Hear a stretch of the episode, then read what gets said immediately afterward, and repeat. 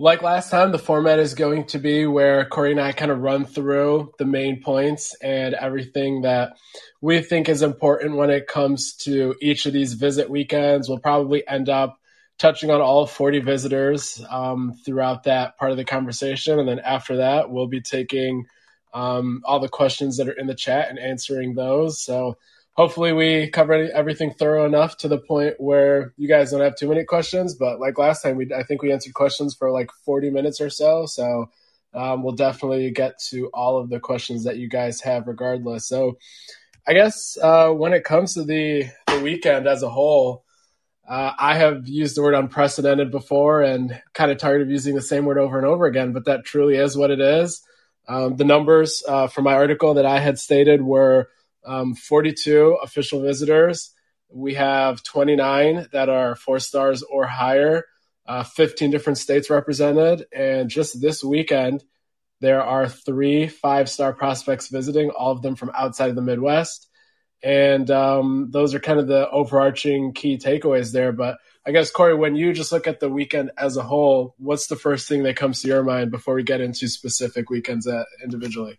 Yeah, just the the amount of uh, top talent across the entire country that's represented uh, in the month of June that you're going to see on the these visits, whether it's a a five star from Texas or Georgia, Washington, um, maybe one from Massachusetts here soon. Um, but and then just the number of four stars. I, I think what is it? Almost 20, over 25 or something. Yeah, stars. 29, 29 so far that are public. Yeah, so I mean, and most of those kids too are out of region, and it's not like guys that are just coming. Uh, Michigan State's in the thick of it with a lot of these guys that are here too, so they they definitely have. Uh, this is a probably one of the maybe the biggest June in program history when it comes to recruiting, just because what happens uh, based off of these official visits uh, is how like a good indicator where this program could be heading quit more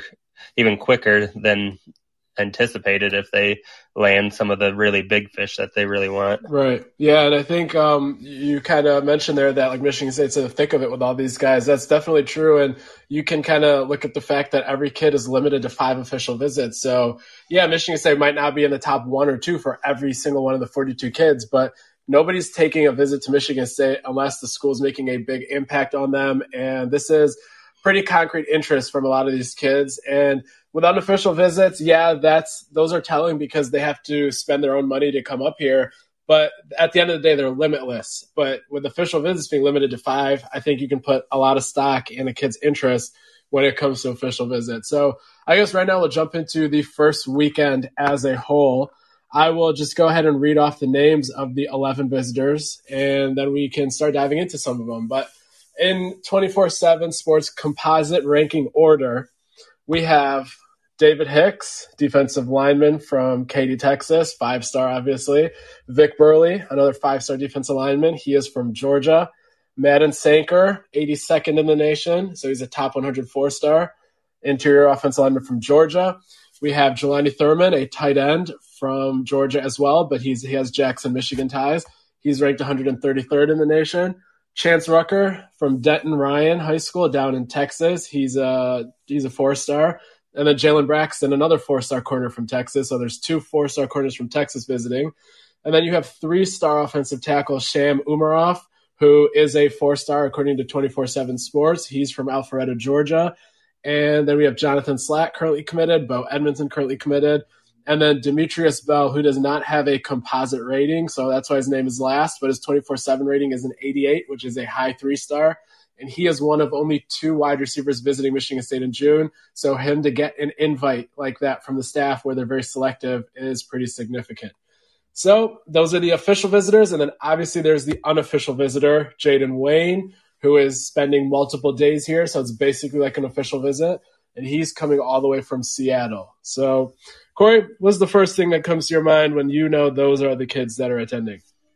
Uh, that the hiring hiring uh, Brandon Jordan uh, was a, was a great decision. Just kind of like we said yeah. when uh, before it happened, when it happened, and and many times after. I mean, like if you look at it, there's a lot of talented guys on the on campus this weekend, but uh, it's kind of hard pressed to find uh, someone that can pull three five star defensive linemen on campus.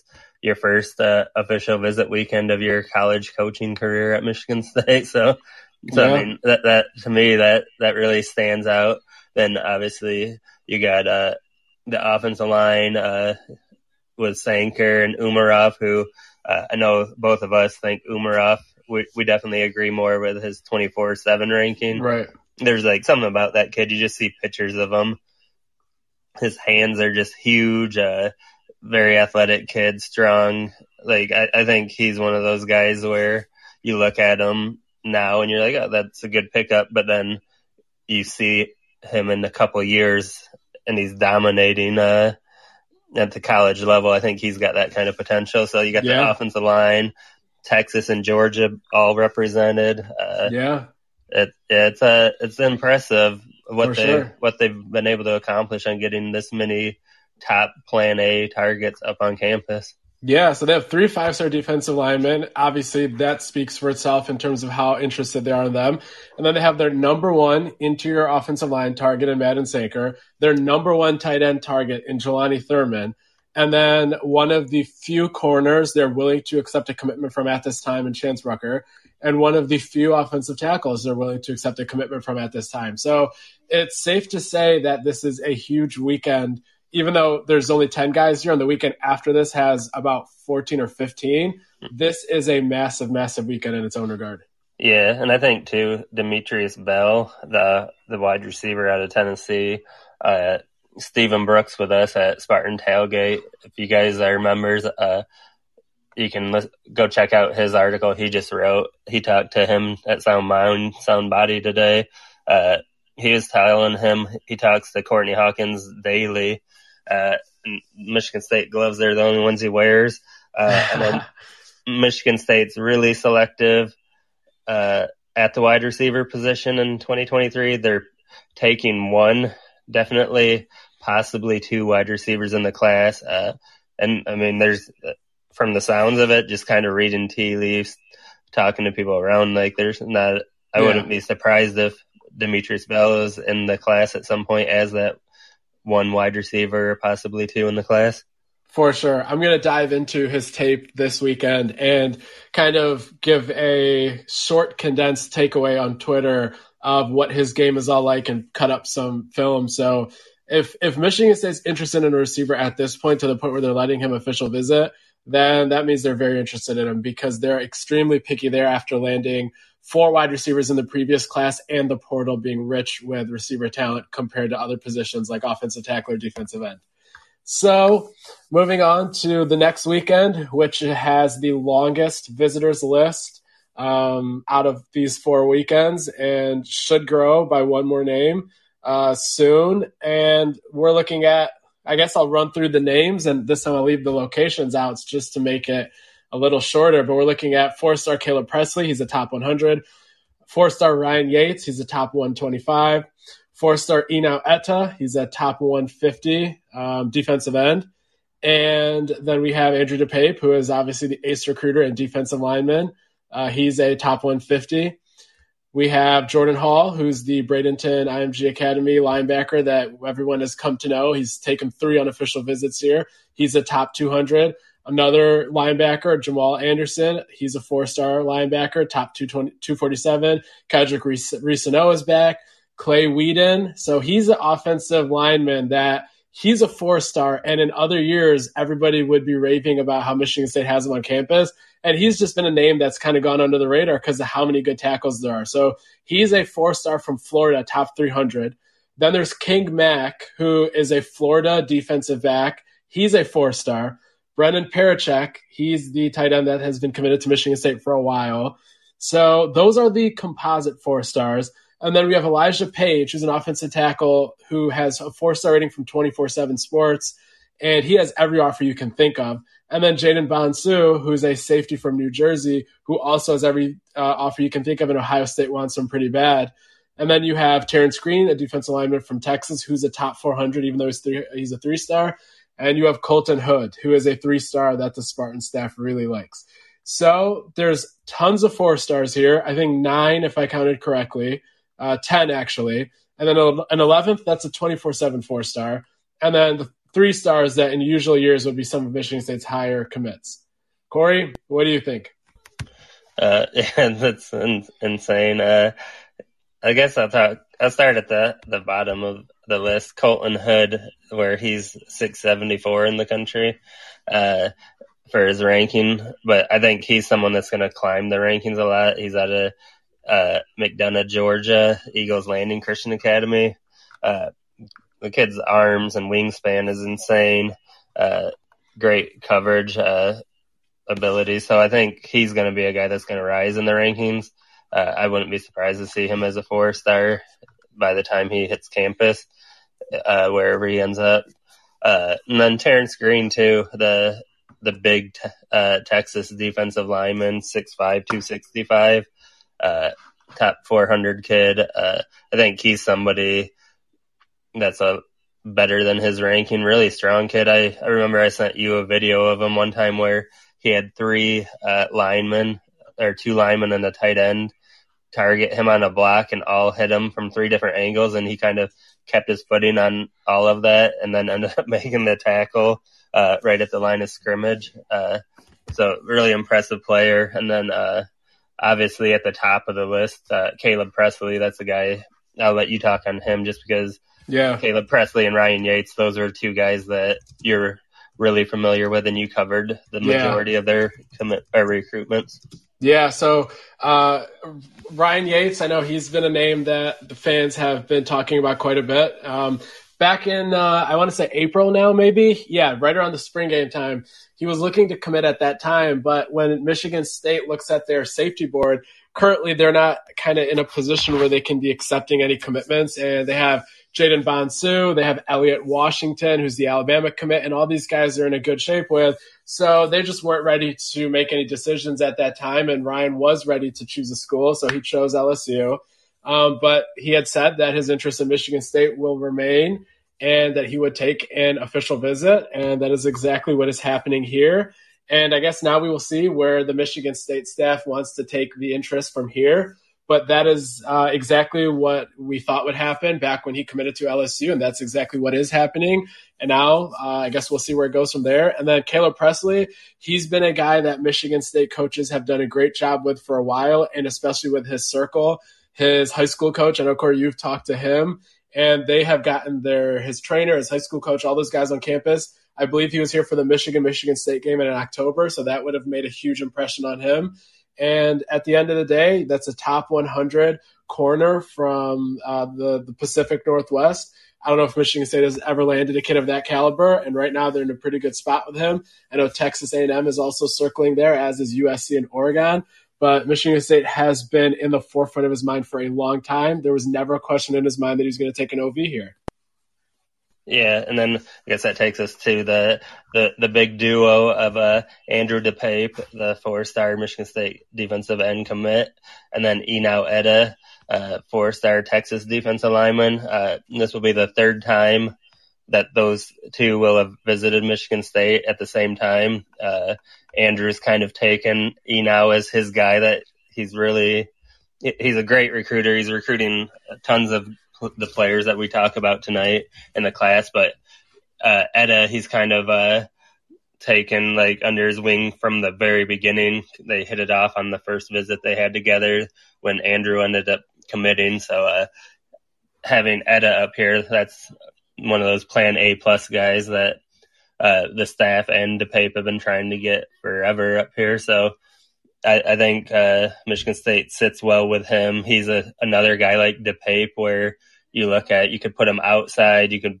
slide him inside, uh, just kind of go with matchups pre snap based off of what you're seeing from the offense. Uh, which I, I, know you could probably talk on it because we've talked about it a lot along with Steven, how a lot of these uh, defensive line recruits that they're going after this class, they're in that 260, 250 range already, six five, where you can move them all over the line. So really makes you kind of wonder what we're going to see here in the future if Michigan State and Brandon Jordan and Marco Coleman land a lot of these guys they want.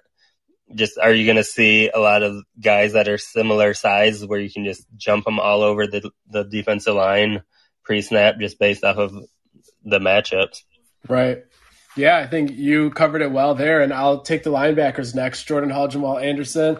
Both of these guys, um, they've been recruited by Scottie Hazelton and Ross Els, and they're guys that Michigan State is in the top three with at worst. Uh, for Jordan Hall, I would say top two for sure. Uh, Notre Dame has been threatening recently. We'll see what happens there. But Jamal Anderson, uh, Utah is was is where his father played, and they have a they have a, a good kind of they've piqued his interest a bit. But Michigan State, I think, has as good of a shot as anyone there. And uh, Michigan State should land a pretty good linebacker this class, maybe two. I don't know if they're looking to take three, but I think they've done a great job recruiting the linebacker position this year, especially compared to years in the past. And um, I guess I'll also touch on uh, King Mack here.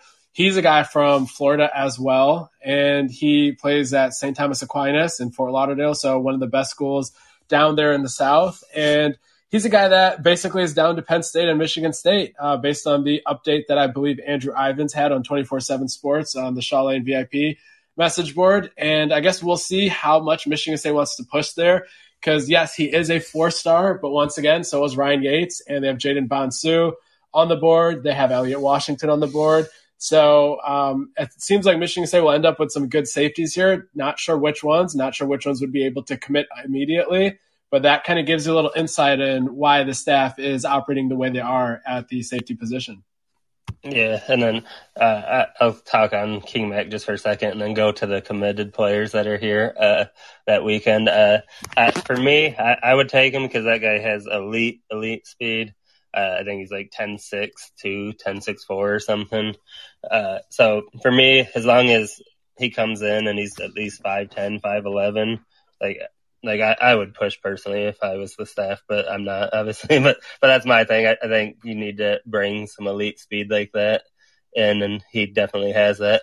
But then switching over to the committed players, uh, you kind of forget about them just because they've been committed so long and how good they are. But Reescano, Ked Reescano out in Texas, and Brennan Parachek, both four stars.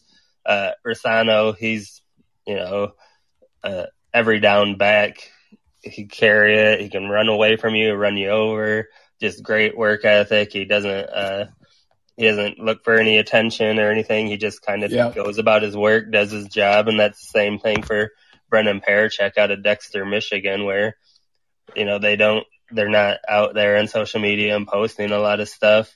So you almost forget about how good they are until you turn on the tape right. and you're just like, all right, these guys can play. Uh, so having those guys there will be big with all of these top targets yeah. for the staff too, because although they're not all rah rah on uh, social media, yeah. they are going to be having those sit down talks with those guys where you get kind of real with them and say, Hey, this is, yeah, this is what we're doing. This is why I'm here. We want you here. So yeah. I think those two guys will be uh, some major recruiters for them that weekend. For sure, that's a that's a great point. Of Andrew dePaepe and Kedrick Reescano and Brennan Parachek all being here together, that's just a lethal recruiting combination that Michigan State will be able to utilize that weekend, which is also the weekend where they have their most visitors. So definitely a very very crucial angle and not not something that is just to be grazed over. Uh, now we have the weekend of June seventeenth.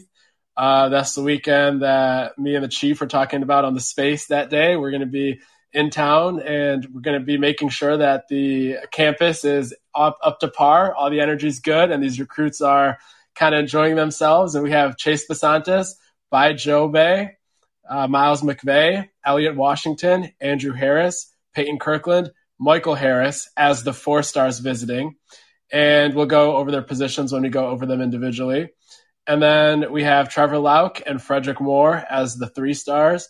And Frederick Moore is the second out of two um, wide receivers visiting this weekend. Corey, what's the first thing that comes to your mind here this weekend? I think uh, just the the talent uh, level again. I mean, you got Chase Bisontis, who I think uh, what he's number 58 in the country, offensive yep. tackle out of Don Bosco Prep in Ramsey, New Jersey.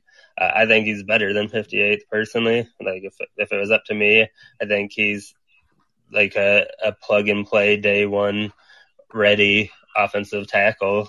You know, you if he came to Michigan State, there's a good chance he he has a shot at starting as a freshman, and if he doesn't start, he's at least going to be in the the tackle rotation as a freshman. I think. Yeah. Uh, then Miles McVay and Peyton Kirkland are two of the biggest, most athletic dudes I think I've ever covered. Uh, you got McVay out of East St. Louis, Illinois, where he's 6'6", 358. I think he's, I think he might be down to 335, 340.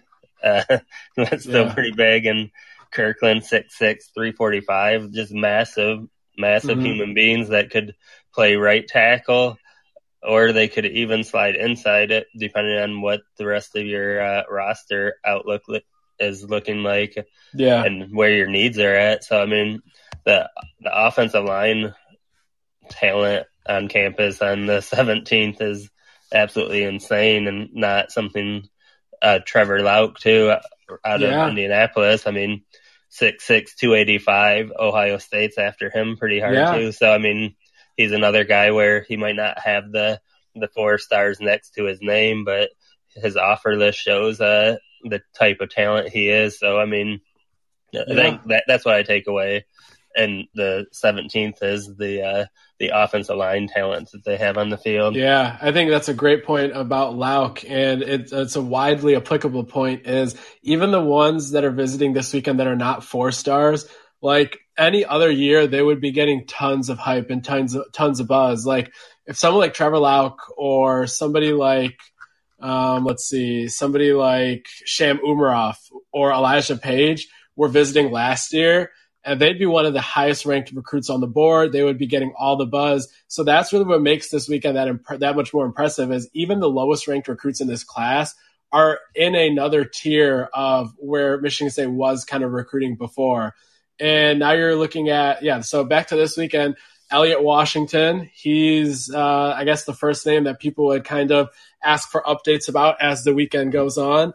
He's committed to Alabama somewhat, I suppose. He did put out that tweet where he was kind of saying that he's going to be openly looking at all his options, which we have known about since the day the spring game happened. So uh, that is a, a as important of a recruit as you could kind of look at in terms of the buzz and headlines that it would generate. That's a Nick Saban defensive back recruit from the state of Florida that Michigan State could possibly land uh, going forward. So he's a recruit that is could start as soon as Michigan State would need him to. He's from Venice, Florida, which is where Michigan State's Charles Brantley is from, and he has ties to uh, Nehemiah Warwick and Serdarian Adams and other former Spartans down there and he's the recruit that my mind goes to. And then Bai Jobe um, from Norman, Oklahoma, he's a top 125 four star defensive end.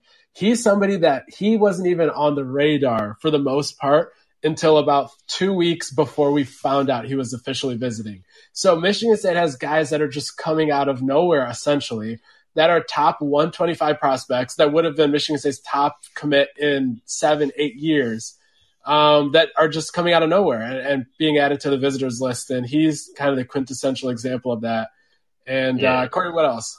Yeah, yeah, and he's a freak athlete. Like you turn on his tape, how quickly he moves and how violently he hits. Uh, like that's a very impressive guy. That uh, hopefully Michigan State can get in the thick of it, just because uh, he's someone that I would like to kind of learn a little bit more about, just because he is new, right. like you said. But I guess he transitioning from one freak athlete to a, a couple others, the, the Harris twins, Andrew and Michael Harris, the two four star linebackers out of uh, Florida. Like those guys, they're absolute freaks too. Yeah. Uh, you turn on the tape and you can kind of watch, like if you put on Andrew's tape, you kind of will wander over to watch and see what Michael does that time or vice versa or whatever but it was kind of funny because those guys are two of the quicker linebackers in the entire class. And yeah. for them to be on the field on the, the same football field to try and watch the uh, opponents run to the edges on either edge, it, like it, they can't do it because the Harris twins are just too fast to allow that to happen. So you run one way and Andrew's blowing the play up in the backfield. You run the other way, Michael is. Right. And, uh, when you pat, go out back and pass, they uh, have pretty good coverage skills for a linebacker. They utilize that speed. Uh, yeah. But those two are absolutely studs at linebacker. Uh, yeah. Wherever they get, that's that's someone's getting a pair of really good linebackers. Yeah, that's a good point that all the linebackers that Michigan State's recruiting board seem to share is all of these guys are very athletic and fluid in coverage. And uh, that's what you need in the modern era. You got to cover athletic tight ends. You got to cover running backs out of the flat. So definitely great to see. And then one thing about Bai Jobe that I should add is he is bringing with him, obviously the school cannot pay for those guys' trips. So it kind of shows their interest as well. But he is bringing with him three Oklahoma area recruits. And one of them is a five star in 2024 whose name is David Stone. And David Stone is basically next year's David Hicks. He is one of the best defensive linemen in the nation. I believe he is the number one defensive lineman according to the 24 7 composite. And he's from the South. He's going to be playing at IMG next year, I believe, but he's originally from Oklahoma. So next year's David Hicks, essentially, to simplify things, is visiting with Bai Jobe this uh, on the weekend of the June 17th. Um, I guess uh, for the, anybody else visiting that weekend, yeah, I guess you touched on Peyton Kirkland and Miles McVay and Trevor Lauck, Frederick Moore. Yeah, so huge weekend, and uh, I agree. I think Chase Bisontis is is the offensive tackle I would pick if you ask me who is most likely to start immediately. I think Samson Okunlola is in that same conversation as well, but playing in in the competition that Chase Bisontis plays in, that's just kind of what breaks the tie for me of maybe who would be most ready. But yeah, Bisontis and Okunlola are just in a different tier, and I think Bisontis is safely the headliner that weekend so far. So, moving on to the final weekend in June, uh, running through the names here, we have Tamarian Parker, four star top 100, Amori Washington, four star top 150, four star corner Daylen Austin, who is a top 150, Caden McDonald, top 247, Joe Crocker, three star top 500, and then current commit Eddie Pleasant, and then no composite rating, but he just got his 24 7 rating. And that is Bryce Pollock, uh, who's an 89 rated three star corner from Georgia. And he's a top 40 cornerback. So, Corey, this weekend, what do you see? Uh, the ta- talent at defensive line, again, uh, a common theme here. Uh, Tamarian Parker out of Alabama uh, again, you know, 6'4", 255, 260 pound uh, lineman that's going to come in. He can play inside, he can play outside, pass rush, uh, uh, defend the run. Uh, Amari Washington is a monster, 6'4", 295. I think he's even bigger than that. He's just one of those guys that look bigger naturally. Uh, yeah. He's probably more of a natural uh, interior guy, but you could e- easily slide him outside because he's got the athleticism to go play some strong side, put him on the edges. Uh, Caden McDonald, that's a name that I, I don't know if there was a, a more popular name early in the 2023 recruiting class. Uh, he had really strong connections with Ron Burton. He was at the Peach Bowl, all of that stuff. Uh, he kind of disappeared a little bit. I think, uh, with the coaching changes to Brandon Jordan, Marco Coleman, but those guys have kind of reached out to him and he's kind of liking what he's hearing from them. Uh, right. And, uh, now you got him back up here on campus again. And if the weekend goes great for him, then he's somebody that could sneakily find his way back into this class where maybe you kind of forgot about him for a minute, yeah. but, uh, he's probably the one guy that's like a, a natural defense tackle. Like he's the one guy where I don't see him popping outside to the edges or whatever, but right. he's a guy that would completely shut down the run game down the middle and give you some good pass rush because he is a really athletic uh, defensive yeah. tackle. Yeah, and then um, with Amori Washington, he actually is originally from Oak Park, Michigan. I think he moved down to Arizona two years ago, so that's an angle to keep in mind with him. And then Tamarian Parker, he is from Alabama. And I remember earlier in the cycle, a lot of buzz was being made about Georgia having momentum with him, and people were saying, "Is Kirby Smart really going to go into Alabama and pull someone out of Nick Saban's backyard?" And even that was kind of raising some eyebrows. So just think about if Mel Tucker all the way up here and Michigan State could somehow land him, just kind of in, add some intrigue to the possible the possible kind of fallout, um, the implications there. Daylen Austin is the corner that I want to highlight from this weekend.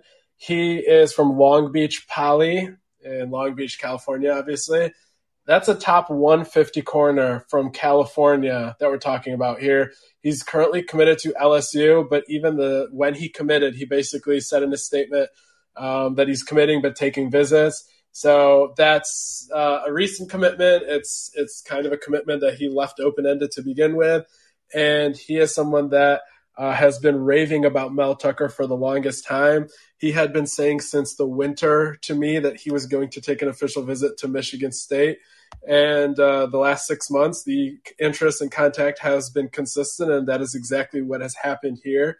He's going to be a tough battle because USC wants him, other people want him, but that is one of the biggest names for me in all of June personally. And then Joe Crocker is, again, another guy where other cycles would have been really appreciated. He's a top 500 offensive tackle that's 6'6, 310 from Tennessee. And he's a guy that is going to be um, interesting to see like who else commits and maybe whether or not he could commit right away or not. But just having that as an option and maybe him possibly not being able to commit right away just speaks volumes of where the offense line recruiting board currently sits. And Bryce Pollock, uh, kind of new on the scene. We found out he is the nephew of James Kirkland, who is uh, a staffer on the Michigan State recruiting side of things. Uh, so we'll see how hard Michigan State pushes there. But again, he just got his rating. He's an 89 rated three star, which is the highest you can be. And he is also from the great state of Georgia. Anything else we want to highlight from this weekend, Corey? Uh, we'll just uh, uh, have Eddie Pleasant there, the yep. Michigan State commit out of Tampa. Uh, I think he's a good one. He, he's a really outgoing, personable guy. I think he'll be a, a strong recruiter for uh, the guys that are on campus that weekend, and uh, definitely one of my favorite guys to cover just because of how good of answers he gives you and just his personality. Yeah, I agree. I think. Um, he he's one of those guys that like on Twitter and stuff he doesn't say a lot, but he just has a, a big personality and people are going to really gravitate towards him on the visit weekend. Really nice kid for sure. Um, so I guess now, unless there are any other overall thoughts you want to take, we can kind of start diving into some of the questions here. Yeah, if that works. Sounds good. Um, what are the chances that a five star commits immediately after an OV? Josh is asking. Thanks for the question. Um, I guess maybe it has happened before, but in terms of the guys that Michigan State are recruiting, I would not expect any of these guys to just commit on that official visit, not take the rest of their OVs, and kind of not consult with their inner circle and trainers. And none of them have any reason to worry about them losing their spot. So five stars typically just don't ever feel the need to do that.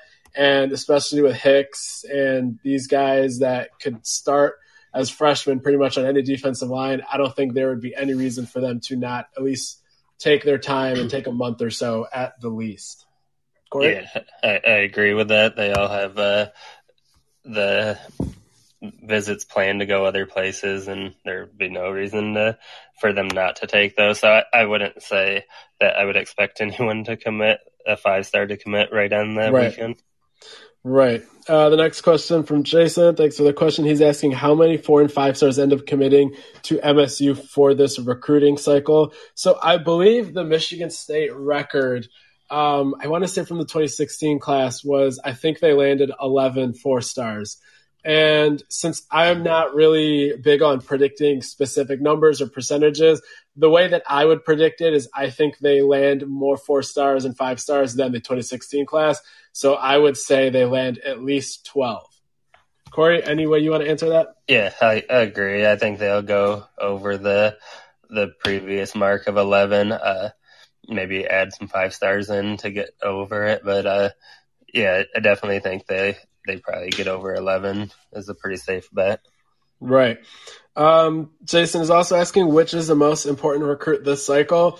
Um, my answer is yeah. Go ahead. All of them. like like you can't yeah. you can't say one guy is just because yeah one guy's not going to win you a championship. So right, you, you just got to fill your classes up full with a lot of talent.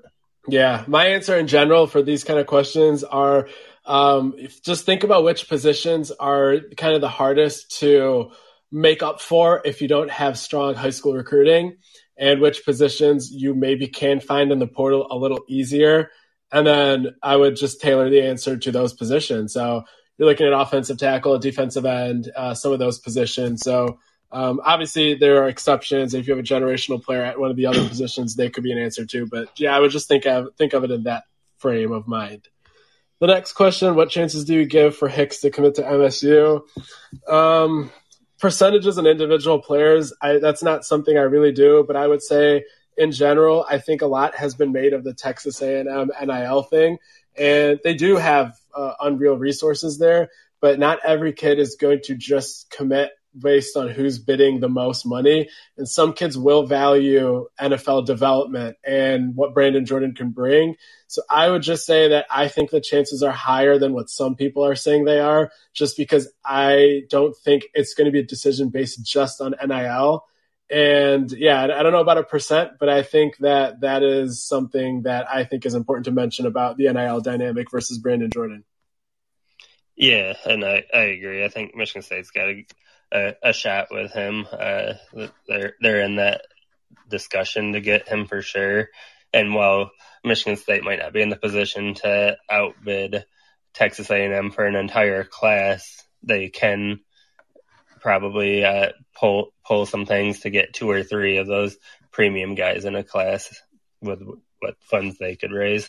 So yeah, I, would say he, he's the he's the five star that I, I've always kind of felt Michigan State had a better shot than maybe they're getting credit for just because of the uh, relationship that him and his dad have with Brandon Jordan, where he trained with him twice a week before Brandon uh, took the job up here at Michigan State. So they have a lot of trust in him and know that they will that he'll get developed here and be ready for the NFL.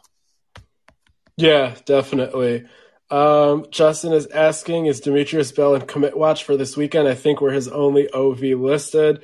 Uh, thanks for the question, Justin. Um, I think uh, Michigan State, it depends on what they view uh, the board as when it compares to Frederick Moore versus Demetrius Bell. But I think when you look at the fact that they only have two of them visiting, I'm sure that it's a situation where they will most likely take whoever the first to commit is.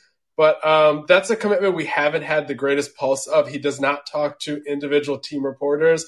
Uh, Steve Wiltfong was uh, was savvy enough to get the visit confirmed for us, but I would be curious to see if he adds any official visits from this point on. If he doesn't, then I think that that is a reasonable line of thinking. Uh, but that's uh, just to be honest. I don't think I have the best feel for what he's thinking as he's not a recruit that shares any of his details. Corey? Okay. Let's, let, us yeah, hit the unmute. But yeah, uh, Stephen and I uh, were talking about him today because I knew he yeah. was at the camp uh, and had him there. And I said, and I kind of felt the same as you. Like, I'm like, I feel like he's a guy that could definitely commit, but you feel uneasy just because he's not a, a guy that gives you a whole lot. Even when he does talk, it's kind of short answers. Uh, but so I, I kind of I, I, think he could be on commit watch, but it's not one of those situations where you feel good about it because you know what both sides are at on it. Right. Definitely. Yeah, that's uh, I think we'll find out more here soon after these kids get halfway into June and, and what their plans are and, and things of that nature. Um, then the next question we have here from Brad, which tackle prospects can best slide down to guard? Thanks for the question, Brad. Um, the two names that kind of come to my mind are Miles McVay and Peyton Kirkland, just because they kind of have the most mass right now. But in general, my answer would just be like, it's not very hard for an offensive tackle to move down to guard. Uh, the real difficulty is going the other way, and not everyone has the foot speed um, and the wingspan to play tackle. But I think for the most part, uh, you don't need to worry about Michigan State not having bodies to play guard uh, if they land even a lot of these offensive tackle prospects and no more IOLs. Corey? Uh, yeah, I agree with what you said. Those guys are definitely the, the two most common, but yeah. any of them could go inside. Uh, if you can play yeah. tackle, you can play guard. Uh, that that's kind of where I, I think I guess what I would go off of it, shoot off of that is where we kind of saw the difference was the previous coaching staff they maybe kind of recruited guards and tried to force yeah. them outside. Where uh, this one, this pr- current staff is going to be more likely to uh, recruit tackles and then just let it figure itself out and slide the guys inside that need to go inside. And once you have uh, adequate tackles. Definitely. Yeah, that's uh, well said. Then the next question is Are Parker and Washington viewed as defensive tackles? Thanks for the question, Kyle. That's kind of the, the interesting element that all of these Michigan State defensive line recruits, except Bai Jobe, basically have, where they're in that in between weight and that in between frame where the staff can either tell them to gain 15 pounds and become defensive tackles or lose 15 pounds and become defensive ends. And um, I haven't heard a word about a three-four defense, so don't take this and start running with it as a possibility. But like I think they those guys kind of have that prototypical three-four defensive end kind of build where they're kind of between defensive tackle and defensive end in a 4-3, but they're perfect 3-4 defensive ends. But again, I don't, I've not heard a single indication that that's a switch they're trying to make. But that's just kind of how I define them and, and their measurables. So I think for all of them, you kind of are, are in that fluid state. But I think Amari Washington is probably better suited to play defensive line. Yeah, I just looked it up. He's already 295. So I would say definitely he's defensive tackle, but my answer, I guess, is more applicable for everybody else on the board. And yeah, great. Yeah, I agree. I think Washington's probably most likely interior, right? Uh, where the other guy can go inside, outside, like yeah, a lot of the guys there. Yeah. yeah, and the kind of a a lot like Enow Etta, Andrew dePaepe, where they're just uh, all around great defensive linemen that do everything good, pass rush against the run, everything. So yeah, uh, yeah, very versatile defensive line uh, targets for Michigan State in this class. Yeah, for sure. Uh, then we have the next question here from Brad. He said, "How fast is Nick Marsh in 2024 class?" Uh, that's a good question, and that's a question that I would like an answer to. I'm gonna go see uh, Marsh play this upcoming season. I'm going to go see him camp uh, at Michigan State, assuming he comes up here in June, um, because he basically has every other tool you could want out of a receiver. And I'm assuming the speed is not much of a weakness given where he is ranked.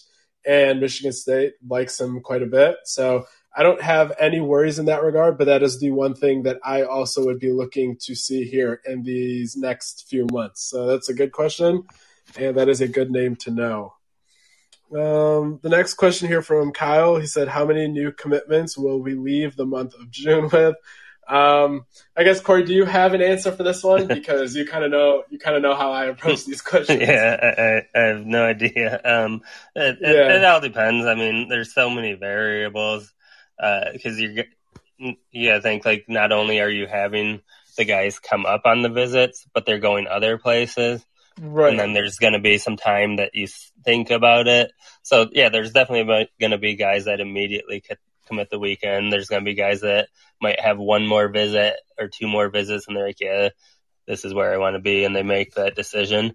Yeah. But this is something that's going to evolve from these visits, whether that's on uh, June 5th or whether it's July 31st. Yeah. Uh, you know, this is, the this month is going to decide a lot of the things for these guys, but they're not necessarily going to decide right away all of them. So it's yeah. impossible to really guess how many will be in June. Yeah, but I will, I'll, yeah. I'll say by uh, the start of the football season, the class will be mostly full. I would guess. Okay, okay, that's interesting. Okay, um, so I would just say the general point of this year, patience is going to be required at a higher degree than previous years because Michigan State is now recruiting at a at a higher talent level where a lot of these kids don't feel as pressured to commit as soon and you have kids that are no longer in a situation where Michigan State is by far their best offer. And suddenly you're just reeling the commits in the second they visit to confirm their previous interest. Now you have kids that are are torn between three schools of high stature, and it, it takes a lot of work to close these recruitments out. And just in general, when you're recruiting higher ranked kids, they feel less pressure to commit sooner. Like I said, yeah. you so, got you got a lot of a lot of guys too with already announced uh, July commitment dates, mid July, whether it's Jordan Hall, Peyton Kirkland, a few other guys. So I mean, yeah. uh, I guess June it's hard to say, but I'll stick with my answer before the yeah. football season. I think you'll see at least three fourths of the class full. Yeah, yeah, I think, the, I think the goal. yeah, yeah. I think I think June is going to be very very light, but I think you raise a good point that there are some people that are going to sit back in July and think about how their previous month has gone and maybe come to a decision in July. Yeah, and then you get some guys um, that they'll yeah. make that decision uh, because I know a lot of guys want to be done with it before their senior season, just so they don't have to worry about recruitment. They can just play ball for their last year with their high school teammates. But also, when you put are recruiting these uh, higher end guys, the Alabamas, the Georgias, and all that aren't just going to disappear. So right. these are guys that you gotta gotta stay yeah. on them until until they sign. Yeah, yeah, it's definitely gonna be a more dramatic recruiting cycle through December this year than any other years past, and should definitely be a lot of fun. Um, let's see. The next question, Brad is asking if Thurman doesn't go green, who is the next most likely tight end prospect? Um, so Michigan State offered a new tight end prospect recently in George Burhenn, who is uh, from Mount Vernon, Indiana. I think he's a guy that could be up in that next uh, in the next group of options. You're looking at Jackson Carver, who Michigan State offered two months ago, I want to say, and um, they're always evaluating, and I'm sure they could uh, find a new target as well. But the way I kind of look at it is 2024 there they will have quite a few good tight end options based on who they've already offered. Uh, some of the guys that I really like. And then the state of Michigan has two big time tight ends in Dylan Messman and Brady Prieskorn. And they just took two tight ends last class. So honestly, I would be okay with them just taking one tight end and Brennan Parachek and calling it a day. But I still gave you some names of who they could turn to if they feel the need to. Corey, anything to add? Uh, yeah, I, I think one would be fine unless you get a guy that can't miss, which I put right. Jelani Thurman in that category. For uh, sure. So, but yeah, and then maybe Chico Holt out of Houston, Texas. Maybe he That's comes true. up for a visit or something. But, but yeah, I mean, I, I kind of look at that as like a outside of Thurman. I don't think there's a huge, huge need to bring in a second one just because uh, uh, you brought into last year that I think will both be good ones here. You're starting to actually build depth at that position, and yeah. you're getting ahead, like you said, the two in-state guys. There's a couple more out of Ohio and Indiana. So I mean, yeah. the tight end talent is there, and Michigan State is in a good spot, so they can get selective. Yeah, I agree.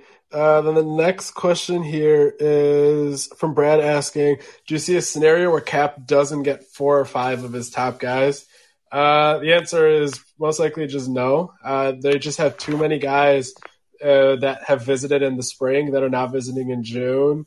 Where like even if you guys that look at the rankings don't see like Elijah Page and how much the staff wants him, and you might not say that that's a top option, but like Coach Cap would be happy if he could land Elijah Page the, the second he stepped on campus. So like the the definition of like a top option, I guess, could be skewed if you're kind of just looking at as Okunlola and um, Basantis and everybody else is a tier below. Like uh, that's not really how you should look at it. You should look at it as who has Michigan State landed in the past, how good are these guys, and when can they play.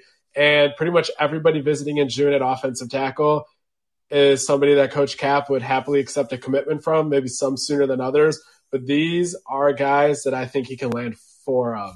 Corey? Yeah, I think he lands, uh, uh, whether he takes five or six in the 2023 class on the offensive line. I, I would expect all of those guys to be uh, plan A's that took official visits in this June and then maybe uh, you could also throw in Cole Dellinger, who's taken his official in the fall when his dad is uh, yes. back. Uh, so I mean, like I, I don't see a scenario that he doesn't get the five or six uh, offensive linemen that he had in his plan A. Yeah. Uh, Brad is also asking how many more cornerbacks do you think they take? I would think two more. Uh, they have Eddie Pleasant, and I think that they could take two more. I think cornerback is a position where you could um, maybe take one extra and take one less safety. But I guess those numbers will kind of figure themselves out as we get towards October, November, December but I would guess two more. Corey. Yeah, and Mel Mel always loves him a defensive back, so yeah. so the, the, the number is unlimited for him. That's the yeah, especially with that new NCAA rule where you can sign over. Uh, yeah. So, so, I mean, uh, it could be ten corners and uh, six safeties in this class if Mel gets his way. But but uh, yeah. yeah. but there'll be probably I'd guess yeah. probably. Yeah.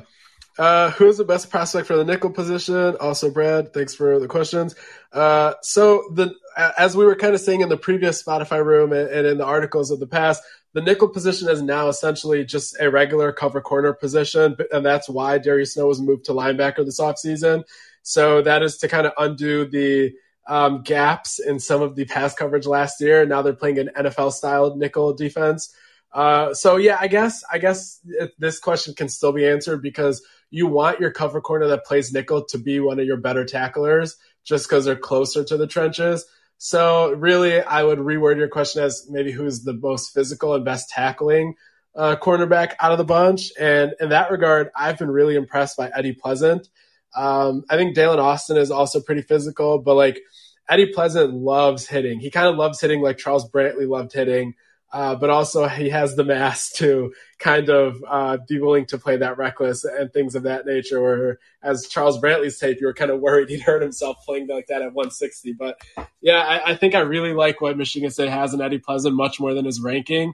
And he's a guy that I've been raving about since before he even committed. And I would definitely say that it's worth your time to watch his highlight tape see what he does with his explosiveness on the punt returns. You can see his burst in that regard, and then see how he breaks on the ball and and, and hits people. Corey, uh, yeah, I think Ed, Eddie Pleasant would be a good one uh, if they landed Elliot Washington. He's a guy yeah. that could probably do both. Uh, he's a big physical safety too that can cover well. So uh, those guys, but I mean, honestly, I think at this point uh, with the type of defensive backs they're targeting, they can pop a lot of guys there just because they're all pretty good, uh, sure tacklers, bigger guys, long arms, all that stuff. So, but those two would be my most likely guesses. Yeah. Mm-hmm. Um, let's see the next question here. Um, Jojo is asking a player like Bai Jobe would need to put on a ton of weight to play defensive end. Would they take him as a project defensive end or could he project as a linebacker too? I don't think they're looking at him as a linebacker. Uh, I would say that it's definitely going to be him coming in as a 6'4, 215 defensive end and hopefully being 225 by the time he enrolls and has this entire season left, and then maybe get up to 240 by the time he sees the field.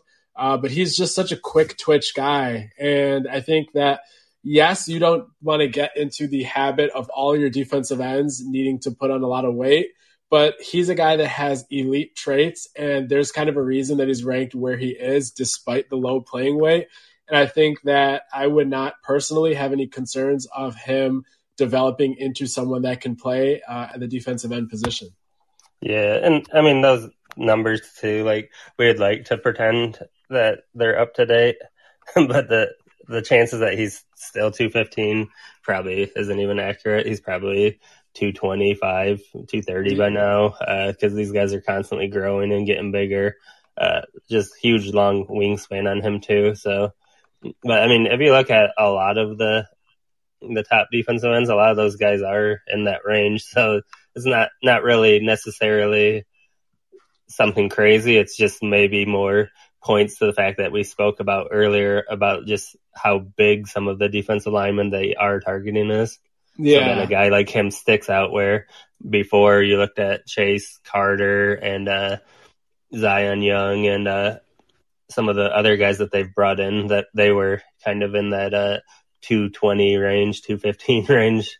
Yeah. When when they committed to, so it's not not outside the norm. It's just uh, kind of highlights what we talked about with the bigger defense linemen.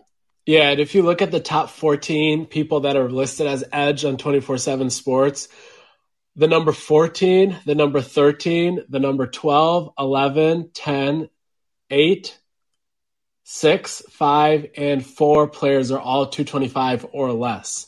So that definitely does not seem to be going against the trend too much. I do agree that 230 is probably where you'd like him to be at this point, maybe 240. But yeah, like Corey said, um, that could be a number from the beginning of last season. And all in all, though, I don't think that is that much of a concern.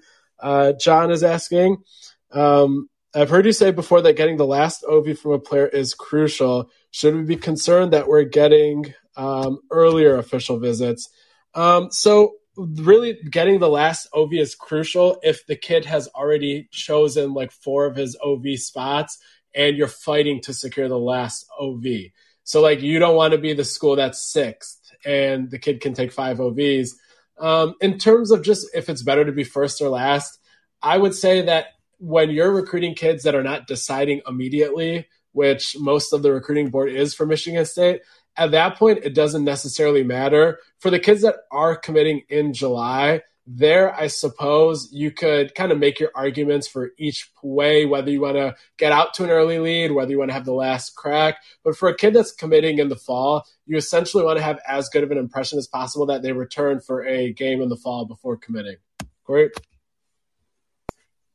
Um, yeah, I, I think too. It, it depends on guys' uh, decision timelines too. Like if if it's a guy that can be swayed on a visit, but they wanted to take them all, then yeah, that helps. But if the guy's got a planned announcement in July or August or whatever, or he's truly going to sit down and focus in on what he saw, then I, I think it doesn't matter as much, uh, especially when you're in on these higher level guys that are going to be taking all their visits.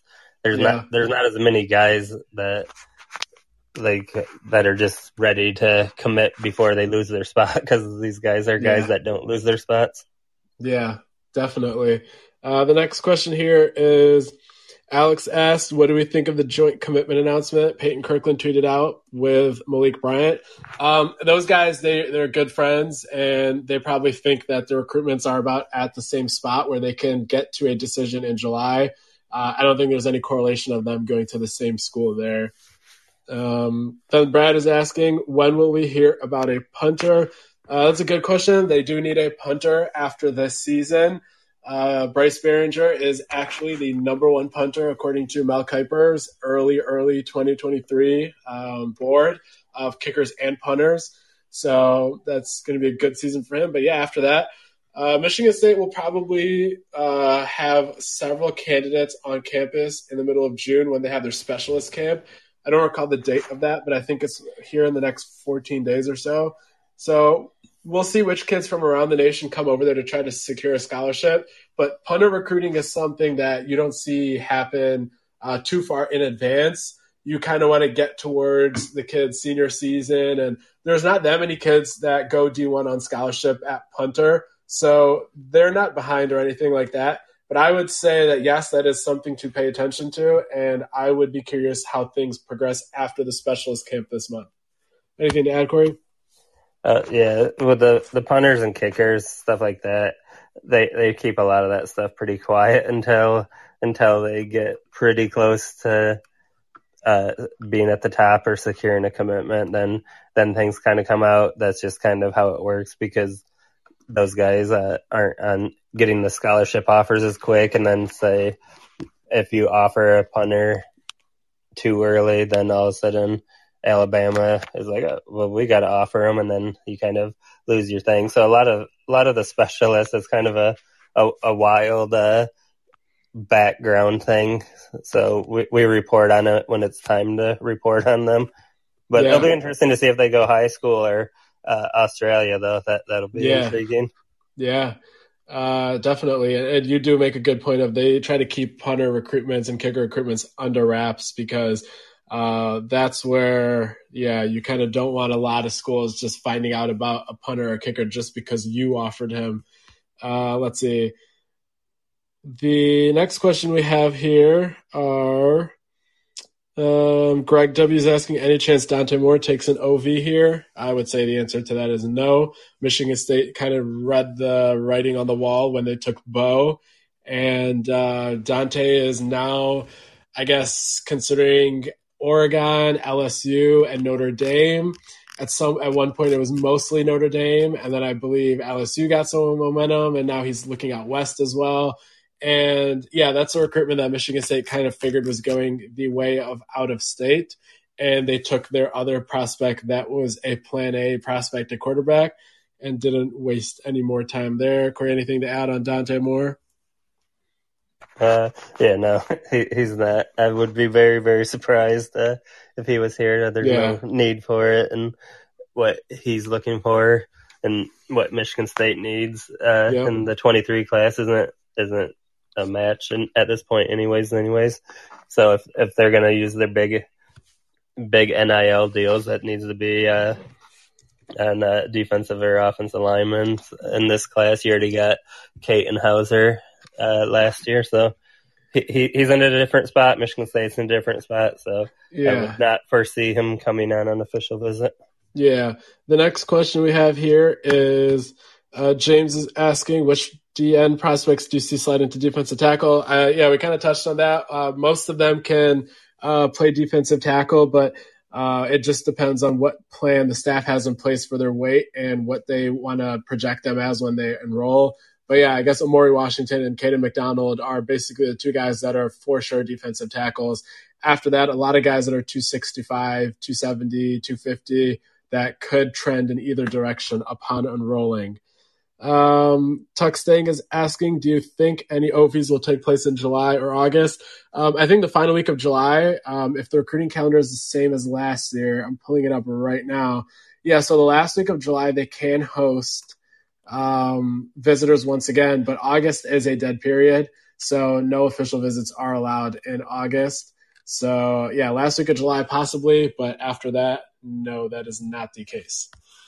Um, let's see. Ben is asking, what is the chance of MSU picking up a commitment from a five star this cycle? I think uh, that just comes down to where things go with the two five stars that have not visited yet so far. That's Vic Burley and Jayden Wayne. And we kind of know where Michigan State sits with DJ Hicks, and that's going to kind of come down to Brandon Jordan versus the Texas schools and their resources. And then Samson Okunlola, uh, Michigan State, I would say, is in his top three ish or so. So it's hard to answer that question until we know who the realistic candidates are out of the five stars and that would happen after we know more about Jayden Wayne and Vic Burley's visits to Michigan State.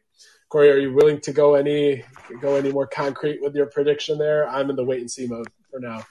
Yeah, that's definitely wait and see. I'd say that they're and they've positioned themselves well enough that I wouldn't be surprised if they were to land one, but obviously that's no concrete thing that yeah for sure putting in stone but but yeah. I, think i think they've done well enough with uh the guys that you're seeing coming on campus this yeah. uh, june to to possibly get one or two yeah, yeah. I think I wrote I wrote that article predicting that Michigan State would land a five star this class, and I think because of that, uh, which I still believe, I think I will say that there's like a 55% chance but it really just depends on on Burley and Wayne and how realistic of targets they've become after this weekend. But yeah, I think landing one of Hicks or Okunlola is is feasible. It's just not something you want to bank on. So I'd be more comfortable if the other two guys are also as interested in Michigan State as the first two guys.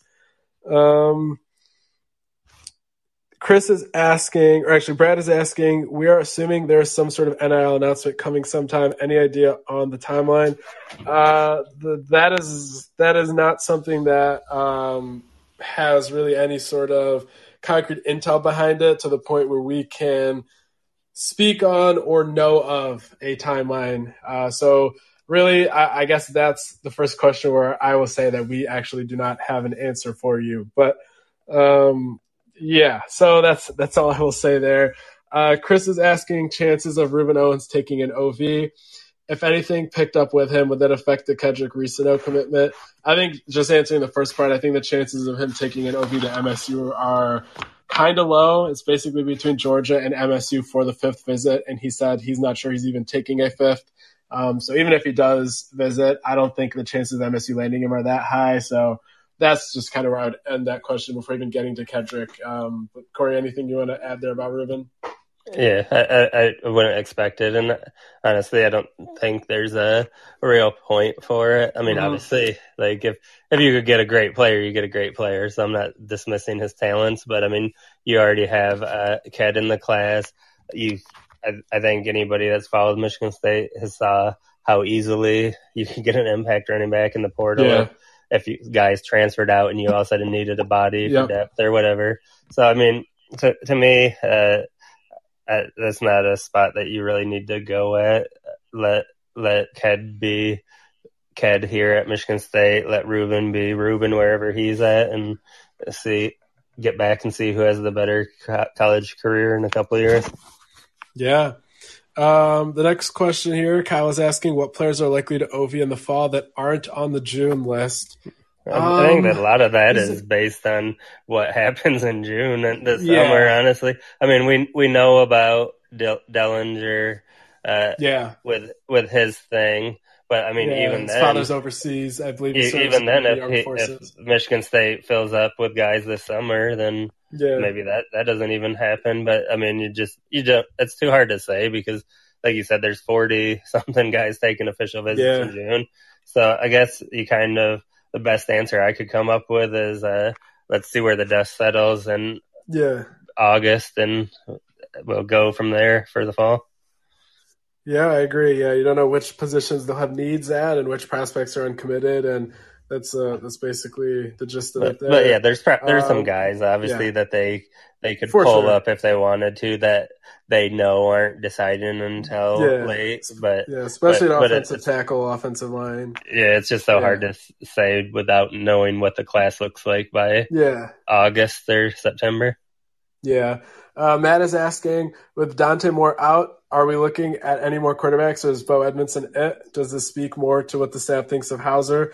Uh, no, Bo Edmondson is it. I don't think there's any wavering from the staff at all of him not being someone that they fully trust. Um, I guess maybe if you're looking at, at his ranking, then I guess possibly you might not be convinced. But uh, I would just say that he is ranked higher than where Katin Houser was before this part of his career. And this is a guy that is playing for Lake Travis, Texas. He's from a school where they've put out a lot of good quarterback talent and Jay Johnson, one thing you can say for sure is he knows how to evaluate talent. You can see it with who he has offered and where those quarterbacks have ended up going. He was the first offer for so many recruits at the quarterback position. And I guess Cade Klubnik is one that comes to mind who ended up going to Clemson last cycle. Um, Ty Simpson, um, Alabama's quarterback commit this year, uh, Eli Holstein, Holstein uh, so many guys year after year. DJ Lagway in 2024 blew up after Jay. Uh, every single person that Jay Johnson has offered essentially and then spent time talking to after that offer has developed into a big time quarterback recruit. And I don't think that right now that we can doubt Jay in terms of his talent evaluation. Uh, maybe in future years, we'll see what happens. But right now, they are fully in on Bo, and I don't think that that necessarily says that they're just resting on their laurels because they have Katin Houser. Um, I think that's just Jay. Jay believes in Bo. Corey, anything to add? Yeah, he, he, if he didn't believe in Bo, he wouldn't have taken Bo yeah. that early. I mean, he, he was a pretty early commit. Uh, and like you mentioned, uh, Jay Johnson knows what he's looking for, and what separates him from most of the guys that I've ever covered is that he finds them before most yes. people too. So it's like, so just because maybe Bo doesn't have the huge ranking, uh, Jay knows what he's looking at. Uh, you turn on the film, he's got the arm, all the, he can make every throw you want to. And then I, I think honestly, his biggest attribute is his, that he's just like a gamer, whether it's, you know, those certain quarterbacks that once the game is on, they're on the field and the game's going, the whistle blows, like they're just they elevate to a different level. Like if you watch Bo Edmondson, how many times that dude will stand in the pocket and take a shot right in the under the into the chin, you know, to make that perfect throw, and he makes that throw. Uh, yeah. So so he's he's gonna be one of those guys that uh, could surprise some people and uh, put a whole lot of trust with Jay. And as far as like the quarterbacks, I'm I've always been anti two quarterbacks in the same class. I just don't think that that ever works out well. So use yeah. a scholarship for somebody else. Yeah, I, I, think yeah, I don't I don't want to go too deep into this question, but I could do a whole podcast on Jay's quarterback evals and just like even, just look at the 2022 class and look at the guys that he offered and where they were at the time that he offered them. And also on the flip side of things, Jay passed on a lot of guys that were ranked higher than Katin Houser when Katin was a three star. I'm talking like Braden Davis, who was a top 150 and everyone's like, why isn't Michigan State going after him? Clemson's talking to him and all these things. And Braden Davis ended up falling 200 spots by the end of the cycle and ended up being rated as 388th in the nation by 24 7 Sports. And there were three other quarterbacks like that that had the exact same stock uh, dip at the end. And Katin was the one that came up out of there. And that's just how Jay's quarterback evaluations have gone for those that have watched it closely and I guess we'll see what happens with Bo. But yeah, a lot of a lot of trust in Jay in terms of his quarterback evals right now. Uh, Chris, uh, appreciate the the compliment there. Uh, yeah, it's uh, fun to cover recruiting. It's especially fun this month, and we'll definitely uh, keep putting content out there. And we appreciate you giving us that nod. Um, I guess the next question here, Mitchell is asking, what would your dream D line class look like for 2023? Um, I would just say the the three uncommitted five stars, um, and joining Andrew dePaepe. Uh, maybe you can add a couple more, maybe Enow Etta. Um, but yeah, Corey, any any more creative answer than me there? So if we're if we're going with a dream class, uh, it's got to be D- DJ Hicks, Vic Burley, Jayden Wayne, Andrew dePaepe, uh, Enow Etta for me. But I mean, there's there's a lot of really good defensive linemen beyond those guys, obviously that we talked about. Uh, but but if we're talking dream class, then we might as well dream big and have uh, the what would possibly be the greatest defensive line class in uh, college football history as far as recruiting rankings goes. I mean, that that would have to be that had to be t- towards the top. I would think if you got three five stars and two high fours. Uh, Curtis is asking, what is your guys' wish list for O line recruits uh, and D line recruits, which we did. So O line recruits, definitely for sure. Um, Bisontis and Okunlola are there in my dream class. Um, Slack, who's currently committed, so you're up to three. I guess you could say that Sanker, uh, even though he's an interior offensive lineman, I'm personally of the belief of just take as many tackles as possible, and two of them can probably end up playing guard. But yeah, I would put Sanker in there just because he's a very, very, very good guard. And then I would honestly put Elijah Page as as the third offensive tackle in the class for me personally. Corey? Um, yeah, go with the two easy ones of Santos and Okunlola and then uh, um, yeah, I I go I like Sanker a lot, so I'd probably put him in there just because he's a smart kid wrestler, really strong. Uh, kind of has that future captain written on him. Yeah. Like kind of kind of reminds you a little bit of a bigger Allen brother. Yeah. Uh, and then uh, I don't know. For me, I, have always liked Peyton Kirkland and Miles McVay. I've I've always wanted the the really big offensive linemen where you can just road grade them. Where I think honestly they both could potentially move inside, so they give you that versatility too. But but yeah, it's it's hard to hard to pick them just because there is so many good options. Because I don't think Elijah Page that would be a great get, uh, and then Umarov is a guy yeah. that I like a lot. Uh, I think he's going to be a lot better. And then even uh, Crocker and uh, Lauk too. I yeah. mean, it's it's just like there's so many good options. But if it was a dream class, I'd probably just uh, go with the the top three or four guys there, plus uh, Slack, who's in the class. Yeah, yeah, that that about covers it. Um, Chris is asking, I know Francis Mauigoa is dropping his top six soon. Any updates on his OV preferences? I know Bama got one, but I haven't heard any more. That's a recruitment that I was kind of surprised that he even visited. Um, so yeah, he, that's that's a recruitment where we're just gonna have to wait and see what he does. It, we'll see if Tennessee tries to get involved there. I know he's close with the uh, Nico Iamaleava family, uh, who's the quarterback that got a enticing um, reason to go to Tennessee. I guess we'll say. Uh, so yeah, that's that's a recruitment that is, yeah, like I said, surprising to me that he even visited to begin with and we'll see if he visits again. We'll just have to wait and see what he decides publicly for him. Um, Brad is asking, is Jack Nichols' younger brother good enough to take instead of the QB from Belleville? Um, sure. he wouldn't have yeah. offered that early. Uh, yeah. he, he's really good. I mean, it, it's hard to like pick hairs when because all of the 25s, which aren't very many, all the quarterbacks that have been offered in 25 are all elite level talent. Yeah, so, I wouldn't. So. I wouldn't. Yeah, I wouldn't say instead. Like, I wouldn't do anything comparative with them just yet. But yeah, I think if Jay offers a 2025 quarterback right about now, then yeah, they're they're good enough to take. But Michigan State wouldn't be taking a quarterback now. Like, they wouldn't be accepting a 2025 commitment before seeing how these kids do for the next three years.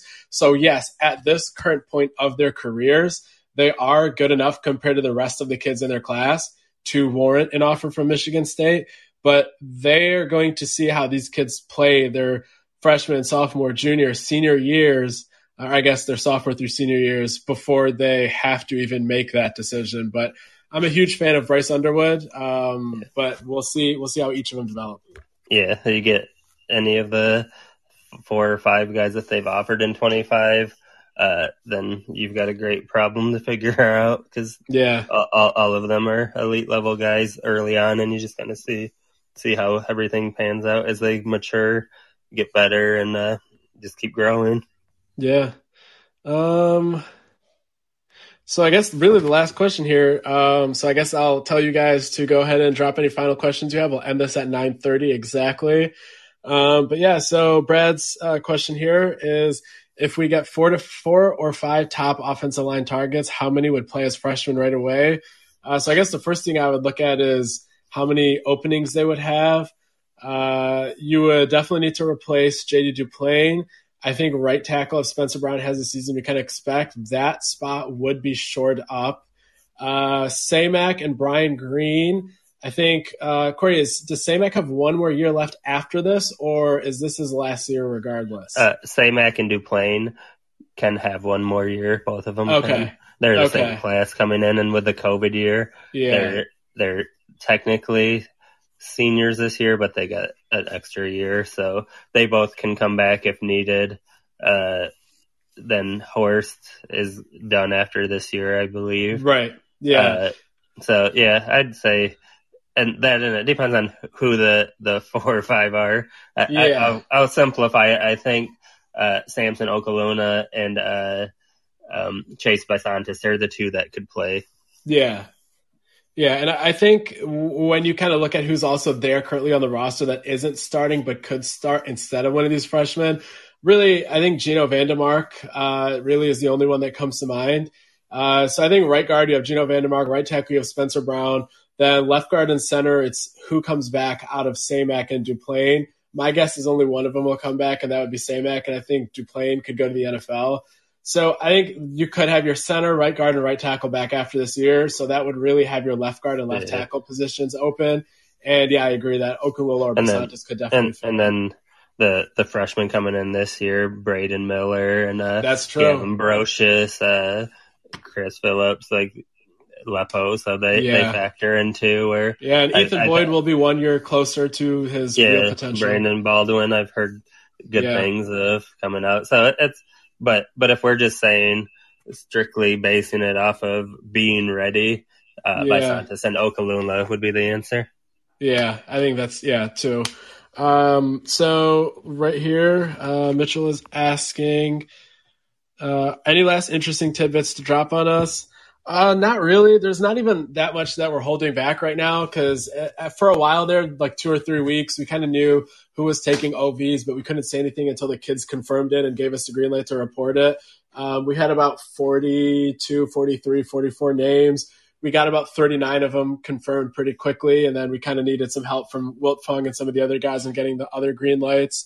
Um, and now there's really just one more official visitor name we're waiting on for the kid to make public. And then after that, we're kind of just waiting to see what else we find out as the visits commence starting tomorrow afternoon. Uh, I guess Corey is. Do you have anything you want to address that question with? Maybe I'm missing a tidbit or something. No, I think you got it covered. And then yeah. we probably there's probably I think there's two or three that we know of that are we're still waiting to go public, but for the most part, we yeah. we we nailed them pretty quickly this year. Yeah, for sure. Um, Tuck Stang is asking, are we at the 85 scholarship limit for this year or are we over? The last time I calculated, I think I got 86. Um, so I think they would need to to have two guys depart um, if they even wanted to add someone from the portal, but they're actively looking and they are very interested in adding someone from the portal.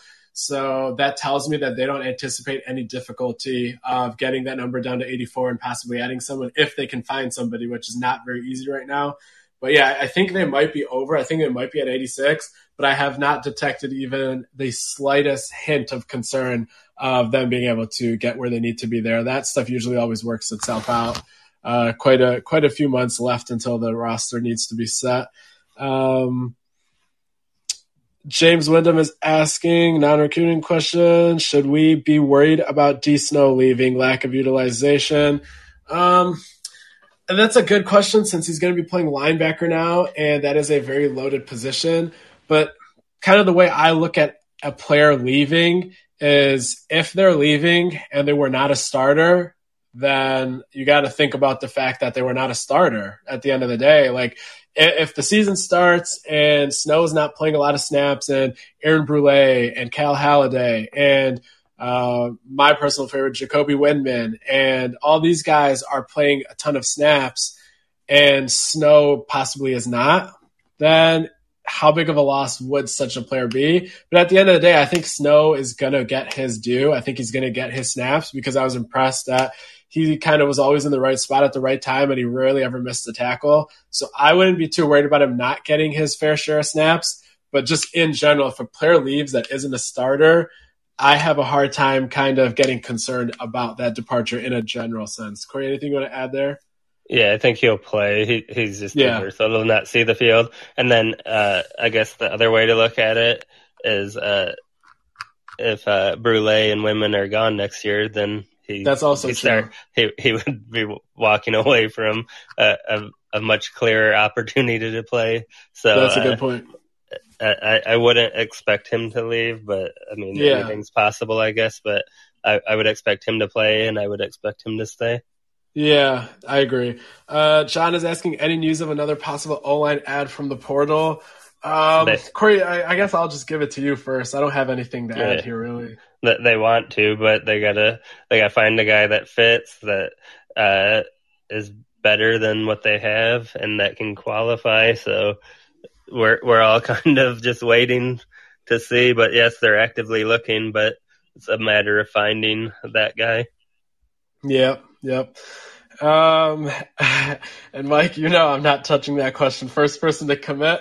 Uh, it's a fair question, but it's uh, it's not it's not my kind of question. I, I don't want any attention to be drawn at any individual player and people suddenly assuming why hasn't this guy committed and kind of asking him on Twitter and yeah, those things kind of again get carried away and misconstrued. Um, but yeah, that that kind of wraps it up for this episode. We appreciate you guys joining in. I think we got up to the 150s. We're at 148 right now. And uh, like I said last time, definitely didn't expect this many people to join in this early in the process. So yeah, we're going to be doing a lot of Spotify live rooms throughout uh, the regular season as well. And so we're we're going to be doing the um, game previews, the game recaps, and anytime there's a commit, we'll kind of hop in here and do our little takeaways of who who who what kind of a recruit he is, what he brings to the table, and whatnot. So definitely drop a follow if you haven't. This is going to be where we're going to be doing all of our future um, discussions. Not not doing Twitter Spaces really anymore because it doesn't allow us to upload it in podcast form quick enough. So definitely uh, hope to see you guys next time and appreciate all the early support for the Spotify live rooms. Any final thoughts, Corey? Yeah, thanks for joining us. I really appreciate you guys and kind of hanging through there with my voice and uh, uh, the the the mute button helped out uh, cough my way through it. But uh, thank you guys for all the support you guys give us. Uh, it does mean a lot, and we appreciate you guys, and wouldn't be where we are without you guys. Yeah, definitely. And if you haven't already, subscribe to the Shawlane VIP board. That's where 99% of our, our insight is shared. Uh, never really on Twitter. And the articles are just a small bit of what we do. It's all about the membership, uh, interactions and questions we answer there. So that's all I would leave you with. And I guess we will see you guys the next time there's something notable to cover in June, um, or the next time there is a visit to dive into. So visit weekend to dive into. So thanks again, guys, for joining and we'll see you in about a week or so.